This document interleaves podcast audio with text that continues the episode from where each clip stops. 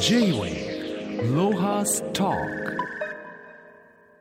今週のゲストは東京医科大学病院栄養管理課課長宮沢康さんです。宮沢先生よろしくお願いします。よろしくお願いいたします。宮沢先生は長野県のご出身。1987年木更津大学保健衛生専門学院栄養科を卒業され JA 長野厚生連篠ノ井総合病院に入職93年にはアメリカのエモリー大学医学部栄養代謝サポートチームに留学され翌年同大学のクロンフォードロングホスピタル栄養サポートレジデントに就任。帰国後は長野市民病院などいくつかの病院を経て2019年より現職となり管理栄養士として業界を牽引されていらっしゃいます、えー、宮沢先生早速ですけどもこの東京医科大学病院の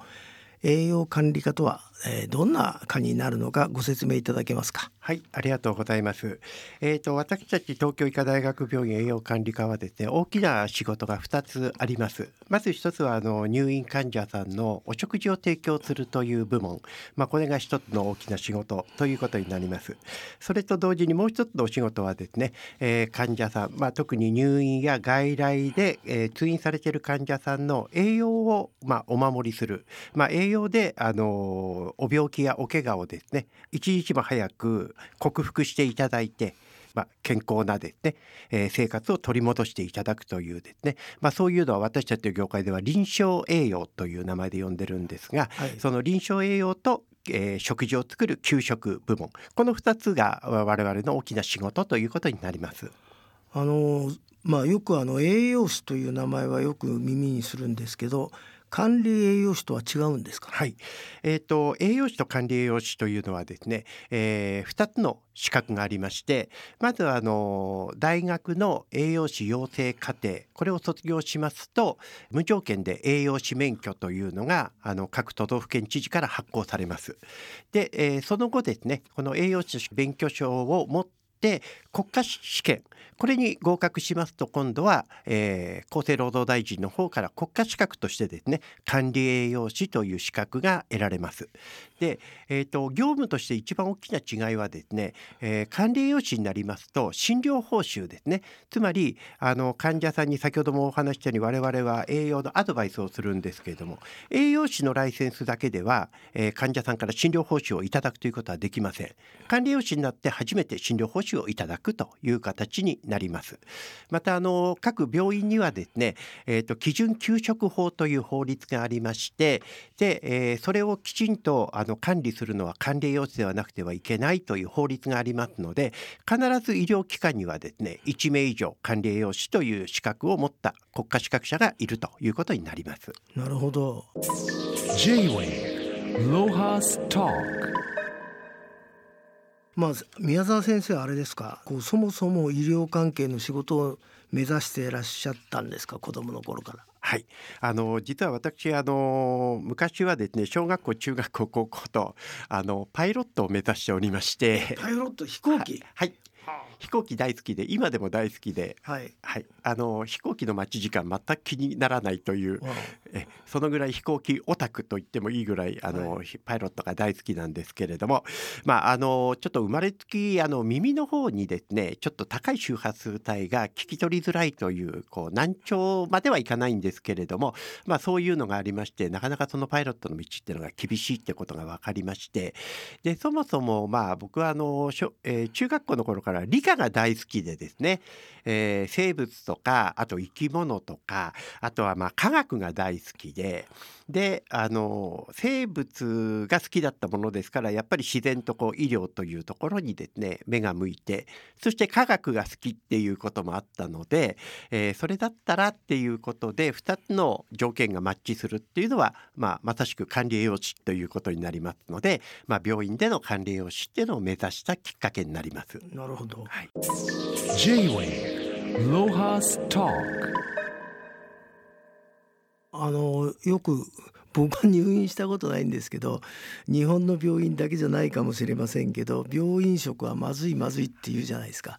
あの先生たちのこの立場で、えーと、そういうものの克服まで考えてらっしゃるんですかね？はいありがとうございます。あのもちろんですね、えーと、私が本当に管理栄養士になった30年ほど前というのはもう早い冷たいまずいという三学だったんですね 病院給食というのは、えー、私が本当にあの30年前管理栄養士になった時は夕食の時間が16時だったんですね。そんな早いんですか？はい。っていうのは17時に管理用紙が家に帰らなくちゃいけないからっていうことで 16時っていうのがもう普通に、えー、当たり前のようにどこの病院でもやってました。はい、で私駆け出しの時に長野県のあの病院にいたんですけれどもなぜそこの病院に入ったかというと、まあ、出身地の近くだったっていうのもあるんですけれどももう一つはですね日本で初めて18時に夕食を出すという病院だったんですね。でそこの魅力に憧れまして、えー、まあ、そこにあの就職しました。でそこの病院ではあのもう本当にあの調理師さんというのがもう伊豆半島とかねああいったところの旅館で板前さんをやってる方々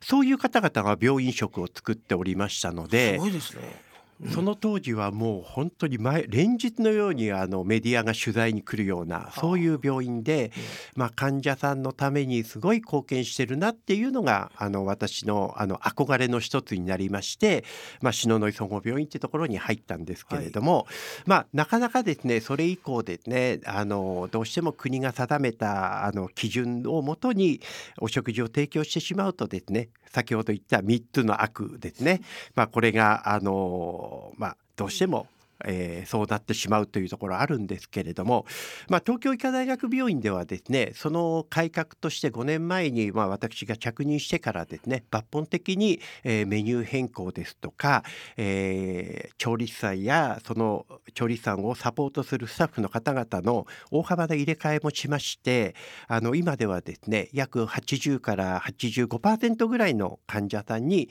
大変美味しいというあのお褒めの言葉をいただいているというそういう状況になります。あれですか、えーと、もしかすると全部同じメニューじゃないんですか？えあの実は大学病院にはですね、まあ、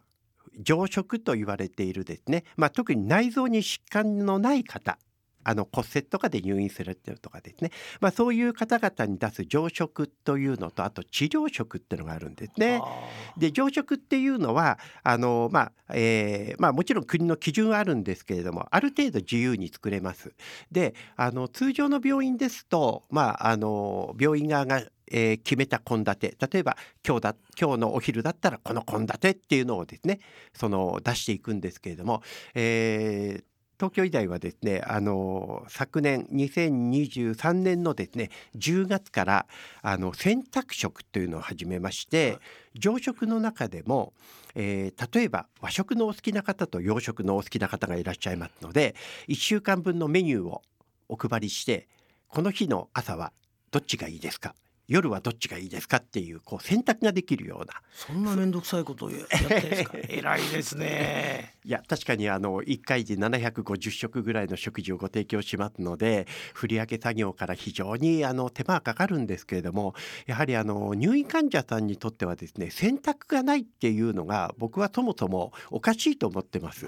えですからまあ2種類だけの選択なで本当にこちらこそ申し訳ないなと思っているんですけれどもまあ洋食を好きな方和食の好きな方という形でですね、まあ、あのお出しをすると。でまたあの内臓系の疾患の方は当然ですね治療に役立つお食事っていうのを作っていかなくちゃいけませんので、まあ、将来的にはですねその治療食もこう選択ができるようなそういった、まあ、スケジュールでですね取り組んでいきたいなとは思っています。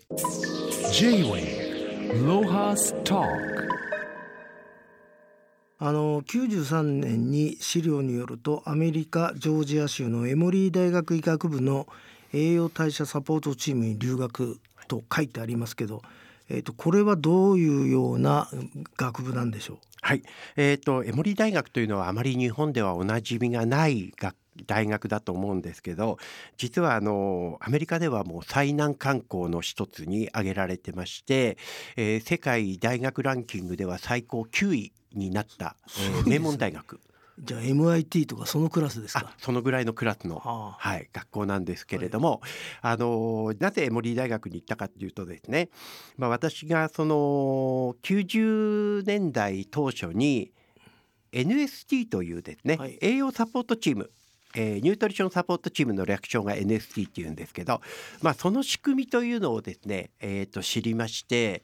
まあ、その当時は管理栄養士っていうとどちらかというとお食事を作るというのがメインミッションで病院で働いてたんですけれどもアメリカでは NST の栄養士っていうのがもうベッドサイドで患者さんに直接治療に当たってると、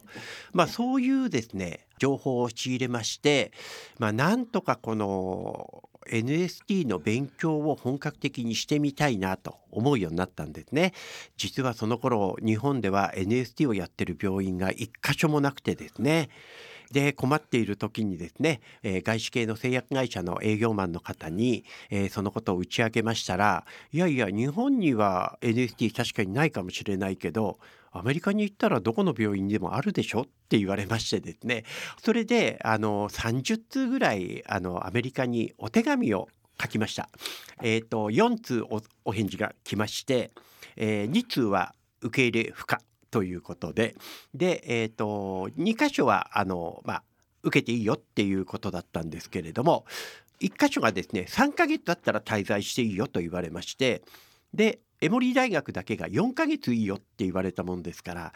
これはもう1ヶ月でも長い方がいいだろうなって思いましてですね。それであのエモリー大学に行こうと。そして NFT を本格的に学ぼうというふうに思った次第です。先生今あの4ヶ月っておっしゃってましたけど、はいこれ履歴によるとこのエモリー大学の留学ってももっと長かったんですね。はい、えー、3年間あの正直言って居座ったという感じなんですけれども。まあ行ってみればなんとかなるだろうと思って行ったんですけれども、まあえー、と留学してそうですね3ヶ月ぐらいした頃でしょうかね、まあ、私の指導教官直接私を指導してくれた先生にですねいや実は僕1年ぐらいこっちに来るつもりで日本を出てきてるんだけどっていう話をしましたらまあその先生があの僕もまだ教えたいことが山ほど残ってるからじゃあ掛け合ってあげるよっててで最初は1年延長になりまして、まあ、1年間いていいよと言われたんです。で、えー、とそれから渡米してから8ヶ月ぐらいした頃ですかね教授に呼ばれまして。まあ、大体あの教授に呼ばれる時って叱られる時だけなんですけれどもまああとお前もうちょっとで日本に帰るってこと聞いたけれどもせっかく来たんだったらアメリカのあの資格取って帰ったら記念になるんじゃないかと言われまして、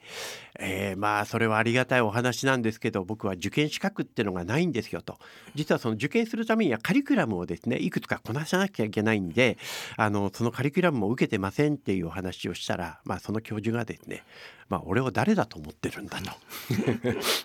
そこそこあの有名だと俺はという話で合否はあの、まあ、左右させてあげることはできないけど受験だけだったら俺の力で何とかしてやるって言われまして、まあ、古き良き時代だったんだと思うんですけれども、まあ、受験はさせていただくことになりましてで、えー、と受験しましたらあの、まあ、おかげさまで合格することができました。で合格した後にですねあのまた教授に呼ばれましてなんか試験受かったらしいなと言われて「はいはい受かりありがとうございます先生のおかげです」っていうお話をしましたら「あのお前はあのじゃあ分かってると思うけどうちの部署とっても人手不足で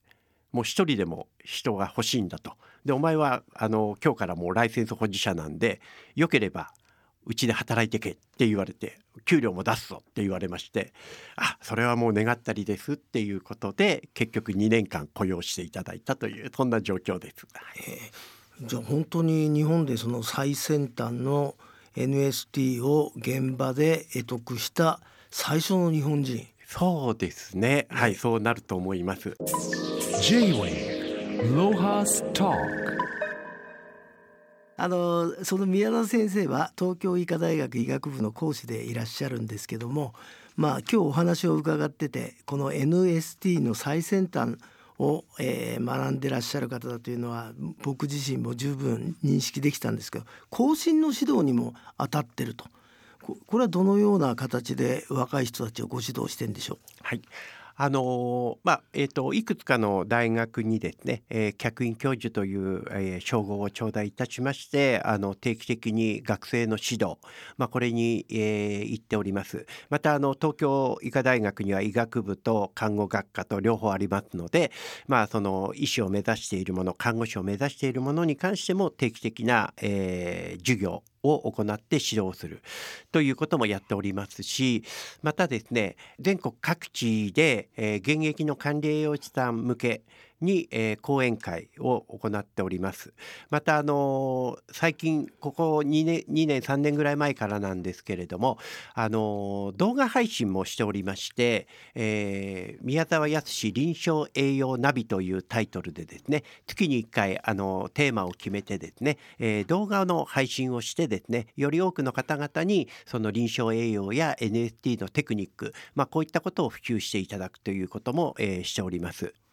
まあ、先生は本当におせっかいっていうか偉いなと後進のことをそこまでお考えになって